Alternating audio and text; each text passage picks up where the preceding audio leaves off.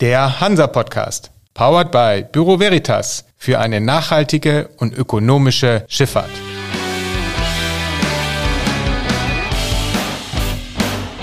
Der Hansa Podcast.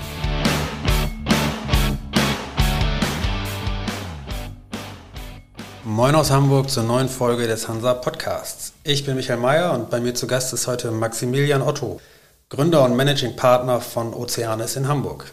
Moin, Herr Otto. Moin, Herr Mayer. Ich bin jetzt gerade fast ein bisschen ins Stocken geraten, deswegen kurz zur Einordnung. Sie haben Oceanis 2019 gegründet. Seinerzeit ging es darum, vor allem für kleinere Räder die Finanzierungslücke beim Fremdkapital zu füllen, indem sie ihre Schiffsprojekte auf der Plattform zeigen und von potenziellen Finanzpartnern kontaktiert werden können. Das hat sich aber seither weiterentwickelt, oder? Irgendwann wurde doch auch die Eigenkapitalseite angegangen. Wo ist denn heute mehr Bedarf Ihrer Ansicht nach? Das ist eine gute Frage. Ähm, der Bedarf ist nach wie vor da auf der Fremdkapitalseite, aber wir sehen auch mehr Nachfrage auf der Eigenkapitalseite und glauben, dass das ein sehr komplementäres Geschäftsmodell ist zur Fremdkapitalseite, auch auf der Eigenkapitalseite Lösungen den Reedereien anbieten zu können.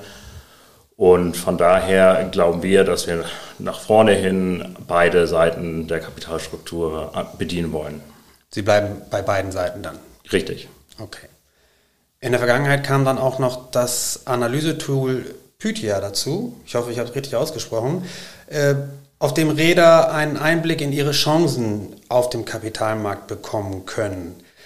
Dazu gab es doch mittlerweile aber auch ein Update, oder? Was steckt dahinter? Ja, das ist richtig. Wir sind tatsächlich live gegangen mit unserem Update. Bei Pissia geht es eigentlich darum, auf der Fremdkapitalseite Reedereien schnellen Zugang zu Informationen zu, zu geben, zu ermöglichen, eine Einschätzung zu bekommen, was für Terms möglich sind auf dem, auf dem Markt. Und ähm, als Basis dazu dient ähm, alle Termsheets, die seit Gründung äh, über Oceanis abgegeben wurden. Ähm, das sind über 6 Milliarden Dollar äh, Finanzierungs- Angebote ähm, und auf der Basis, auf diesen Daten haben wir ein Tool gebaut, was es ermöglicht, mit wenigen ähm, Informationen, fünf Eckdaten sind das, eine direkte Indikation abzugeben. Wir glauben, dass das ein großer Mehrwert für den Markt ist, weil wir häufig gefragt werden, nicht könnt ihr uns eine Finanzierung ermöglichen, sondern was glaubt ihr, äh, welche Terms sind möglich und ist das kompetitiv, was ich von meiner Hausbank bekomme? Und ähm, ja, für genau diese, diese Situation haben wir, haben wir PIS hier gebaut, um da schnellen Zugang zu Informationen zu ermöglichen. Und wie ist so die Erfahrung, kommt das ungefähr dann auch äh, am Ende hin zwischen dem, was das Tool sozusagen prognostiziert und was am Ende dabei rauskommt? Ist das ungefähr äh, eine Ebene?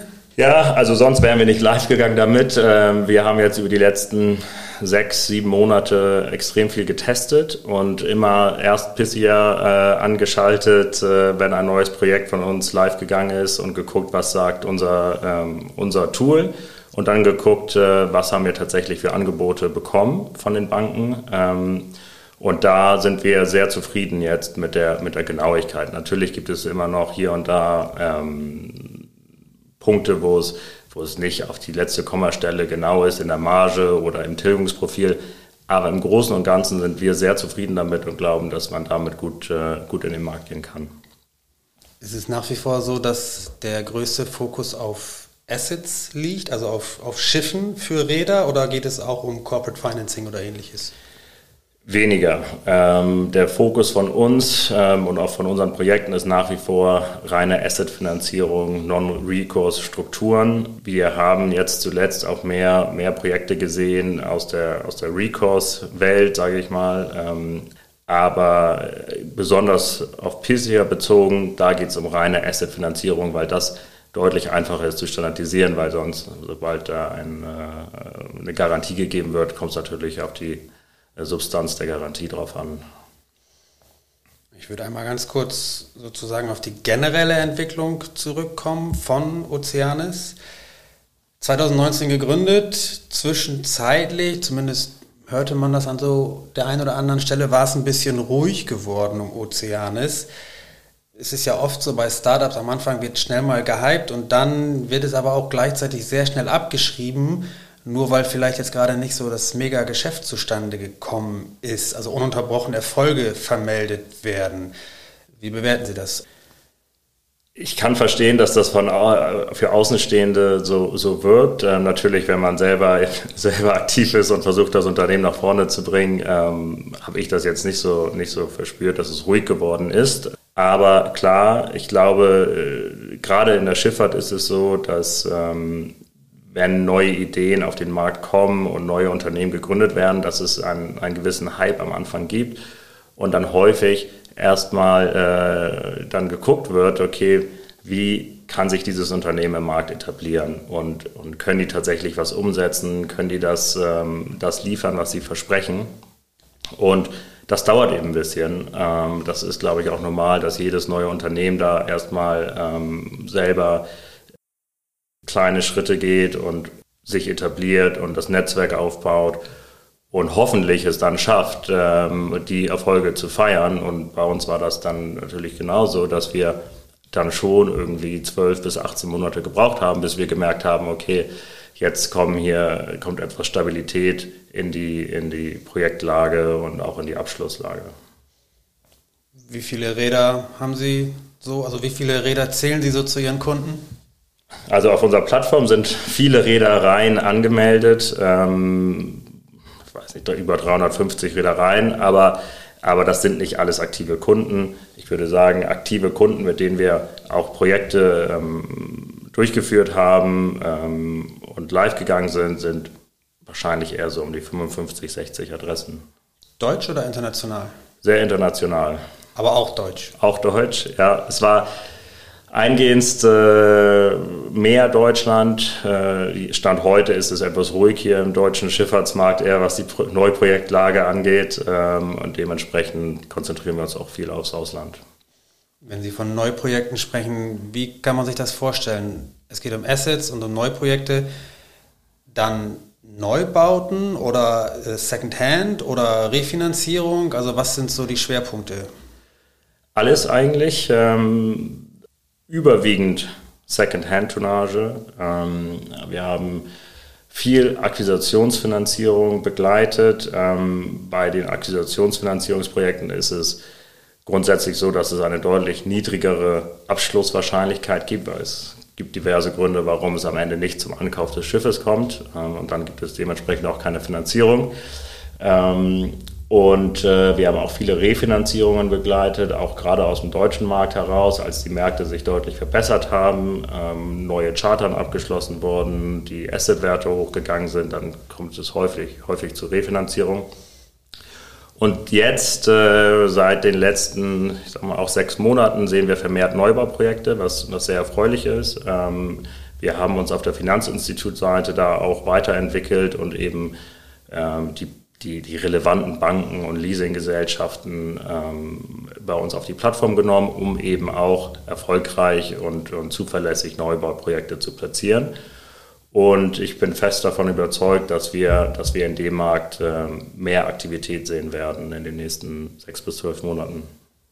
Wir haben eben schon von den Reedereien gesprochen. Jetzt haben Sie natürlich auch die Kapitalpartner, nenne ich es jetzt mal, ähm, ins Spiel gebracht. Wie viele haben Sie da denn so, mit denen Sie mehr oder weniger regelmäßig arbeiten oder zumindest mit denen Sie in Kontakt sind? Wir haben heute 65 Finanzinstitute bei uns auf der Plattform. Hauptsächlich oder ausschließlich Banken und Leasinghäuser? Das sind Banken, ähm, Fonds, also Debtfonds und äh, Leasinggesellschaften. Aber keine Einzelpersonen als Investoren, sage ich jetzt mal. Nein. Diese Schiffsprojekte, von denen Sie sprachen, um welche Schiffstypen handelt es sich denn da schwerpunktmäßig? Also in der Krise sind wahrscheinlich viele Containerschiffe gehandelt worden. Wie hat sich das so entwickelt? Wie sieht das heute aus?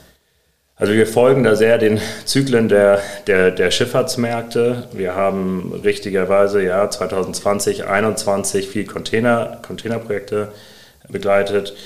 Dann 21, 22 überwiegend Bulk und jetzt seit Anfang, oder seit eigentlich 2022 und vor allen Dingen jetzt in diesem Jahr äh, viel im, im, im Tankerbereich. Und was jetzt auch mehr wird, ähm, ist der Offshore-Markt, der auch deutlich sich verbessert hat.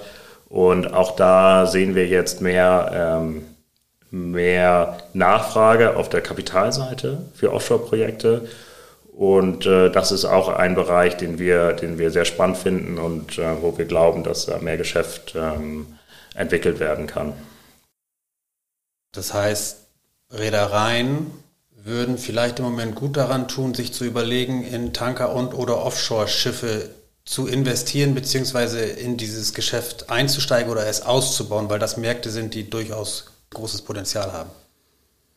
Ja, das ist, äh, das würde ich nicht so sagen. Als Reederei, glaube ich, tut man gut daran, auch antizyklisch zu agieren und gerade nicht dann jetzt in die Märkte vielleicht reinzugehen, die, die auf historischem hohem Niveau sind. Ähm, die Banken, ähm, für die ist das natürlich schwierig, antizyklisch zu agieren. Und dementsprechend sehen wir gerade in dem Bereich eher Nachfrage auf der, auf der Fremdkapitalseite, das Kapital in diesen Märkten zu platzieren. Und äh, auf den anderen Segmenten Container Bulk ist es deutlich schwieriger, auch für die Fremdkapitalseite ähm, da aktiv zu sein. Ähm, und dementsprechend ist es wahrscheinlich ein Markt, wo, wo man eher investieren äh, oder wo die Reedereien eher hingucken gerade. Aber wie bringt man das dann zusammen, wenn das Kapital in die eine Richtung und der Reeder vielleicht in die andere Richtung will? Ja, das ist nicht immer so einfach. Ähm, ich, dafür gibt es äh, Unternehmen wie uns, die dann natürlich unterstützen und versuchen, ähm, die Reedereien zu unterstützen, den passenden Partner für das Projekt zu finden. Ähm, wenn es äh, einfach wäre, dann, äh, dann würde es uns wahrscheinlich nicht geben. Auf der Kapitalseite ähm, sprachen Sie auch schon von Leasinggesellschaften. Wie sieht es denn überhaupt aus beim Thema Chinese Leasing? Vor ein paar Jahren ist das mal sehr hochgetragen worden. Auch da wurde es dann zumindest gefühlt ein bisschen ruhiger, zumindest in der maritimen Öffentlichkeit. Wie würden Sie das aktuell beurteilen? Sieht Oceanis da Chancen, Chinese Leasing mit ins Boot zu holen? Definitiv. Ähm, wir haben uns äh, sehr bemüht, unser Netzwerk in China weiter auszubauen und haben jetzt über 15 Chinese Leasing Institute, mit denen wir zusammenarbeiten. Ähm, und was wir bisher an Terms gesehen haben, war durchweg sehr kompetitiv, sehr interessant, ähm, gerade für neue Tonnage, gerade besonders für, für, für Neubauten. Ähm, lange Laufzeiten, hoher Leverage, ähm, die Margen auch extrem interessant. Es ist nicht für jede Reederei verfügbar, muss man auch sagen. Ähm, für welche nicht? Für kleinere Reedereien, die nicht bereit sind, äh, Garantien zu geben zum Beispiel, ist es schwieriger. Wir haben Non-Recourse ähm, Chinese Leasing-Strukturen äh, schon gesehen, haben auch gerade ein Projekt abgeschlossen, Non-Recourse Chinese Leasing. Ähm, aber es ist schwieriger. Gerade bei Neubauten ist häufig das Thema, dass eine Garantie gegeben werden muss und, und die muss auch substanzhaltig sein. Aber wir sehen, äh, wir sehen die, diese Kapitalgruppe Chinese Leasing als total relevant an. Ähm, geopolitisch ist es natürlich ein, ein Thema, was wir dann immer mit den Reedereien auch führen, ja, ein Gespräch. Man hört, dass für die chinesischen Leasinggesellschaften anders als vielleicht noch vor ein paar Jahren, wo es hauptsächlich oder vorrangig um sehr große Projekte, sehr große Serien von großen Unternehmen, sage ich jetzt mal, äh, ging, heute auch bestimmte Nischen oder, oder Nebensegmente viel stärker im Fokus sind für die Leasinggesellschaften. Können Sie das so bestätigen? Also geht es immer noch nur um große Containerschiffsserien oder auch um andere Segmente und vielleicht auch kleinere Serien? Definitiv. Also ähm, Nische wahrscheinlich etwas weniger als die Größe. Also wir sehen, dass man wahrscheinlich mit einem Projekt, was 20 Millionen Dollar äh, Volumen hat, äh, durchaus Interesse in China wecken kann und was, was nicht immer so war. Und auch einzelne Schiffe äh, da, da relevant sind.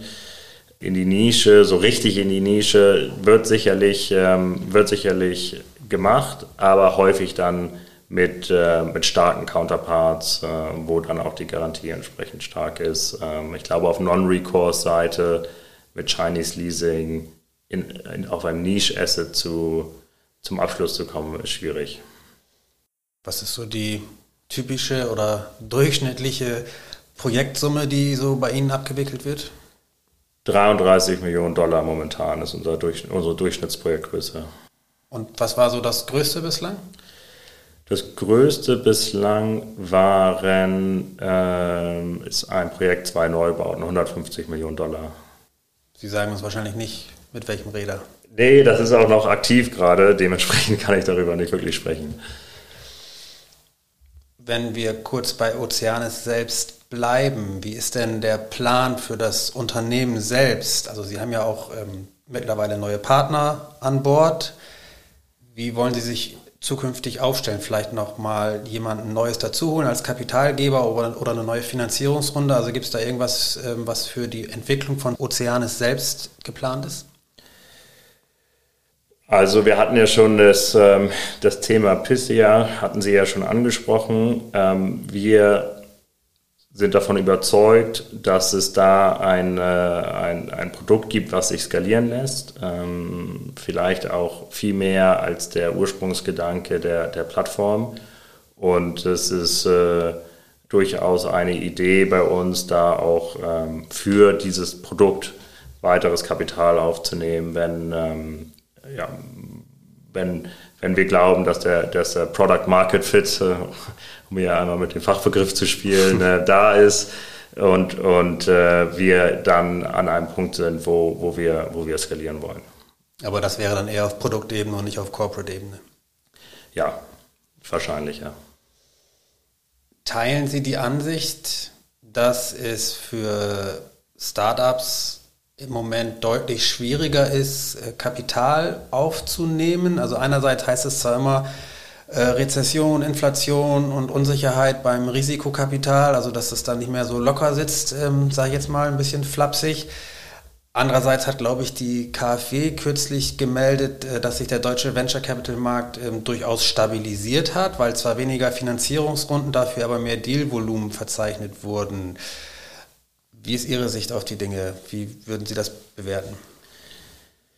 Also vorweg, wir haben jetzt schon länger nicht mehr da den Markt geprüft und waren selber jetzt nicht im Markt, um, um, um Kapital aufzunehmen. Ähm, ich glaube, es ist richtig ähm, grundsätzlich, dass, äh, dass es schwieriger geworden ist, für Startups im Venture Capital Bereich äh, Kapital einzusammeln. Jetzt besonders auf unseren, auf unseren Schifffahrtsmarkt bezogen, glaube ich das eher nicht. Ähm, vorausgesetzt, man ist bereit, ähm, mit, mit schifffahrtsnahen Investoren zusammenzuarbeiten. Da, glaube ich, war es, war es Zweifel nie einfacher, weil, weil die meisten schifffahrtsnahen Investoren und, und Schifffahrtsunternehmen heute in einem deutlich besseren Zustand sind, als sie es noch vor 24, 36 Monaten waren und, ähm, und gleichzeitig es weniger interessante Projekte im eigenen Haus wahrscheinlich gibt, sodass der Fokus in neue Technologien zu investieren ähm, viel größer ist. Ähm, zumindest ist das, was, ich, was wir wahrnehmen. Und äh, von daher glaube ich, dass für Schifffahrts-Startups, die bereit sind, mit Schifffahrtsunternehmen auf der Investorenseite zusammenzuarbeiten, eigentlich der Markt jetzt gerade sehr offen ist.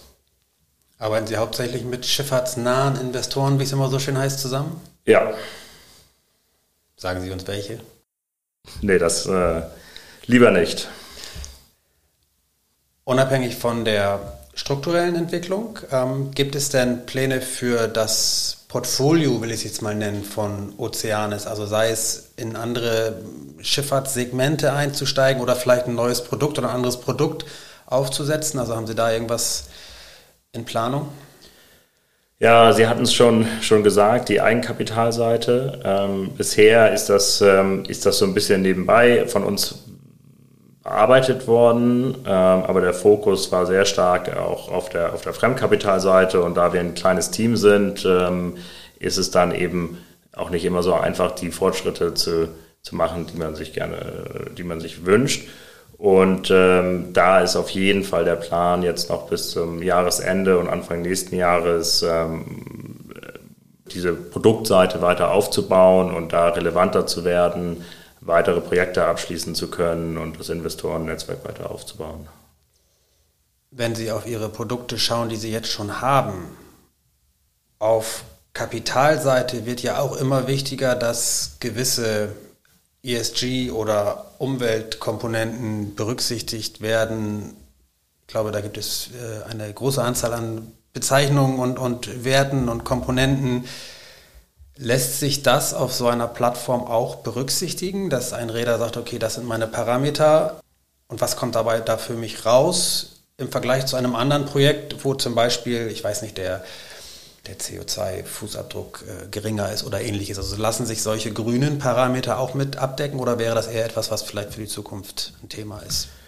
Nee, definitiv. Und, die, und, und das Thema ist absolut relevant. Und, und ähm, auch auf der Kapitalseite sehen wir, dass äh, immer mehr Fragen gestellt werden, ähm, die wichtig sind für die Bank, äh, um, um zu, zu sehen, ob das Projekt äh, oder ob das Schiff finanziert werden kann oder nicht.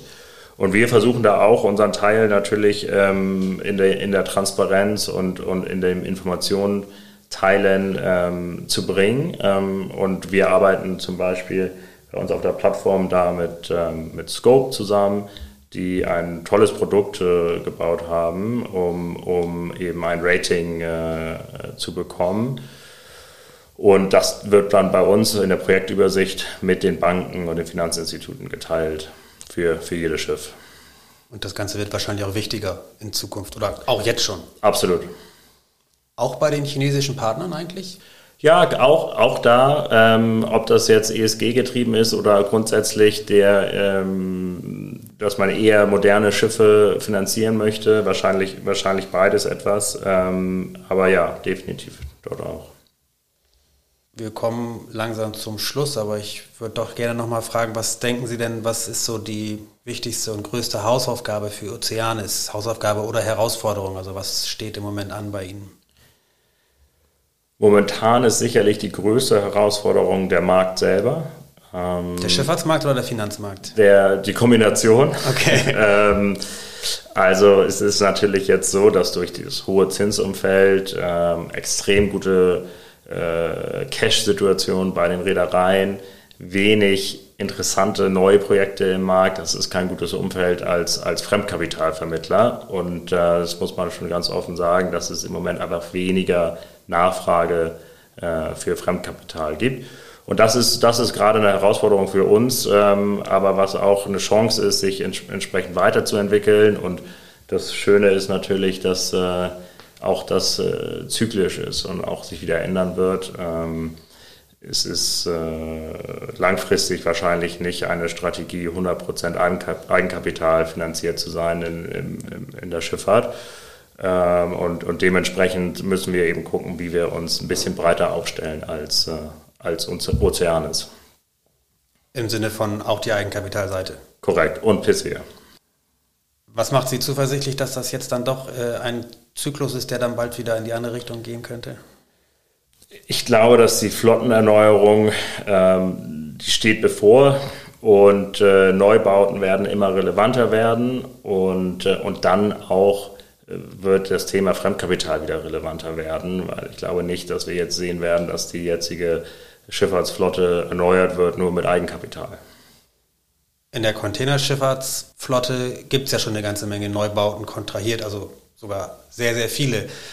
Aber das Potenzial ist wahrscheinlich auch und vor allem in den anderen Segmenten, oder? Tanker, Bulker, MPP, Offshore. Genau. Insgesamt sind Sie also weiter zuversichtlich. Definitiv. Das ist ja schon mal viel wert. Wir werden das weiter verfolgen. Für den Moment soll es das gewesen sein. Herr Otto, vielen Dank für Ihre Zeit. Vielen Dank, Herr Mayer.